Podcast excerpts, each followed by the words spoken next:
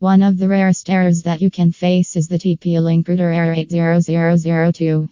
Well, there are many causes of the errors, but this error is mostly caused when the router is not able to establish an internet connection.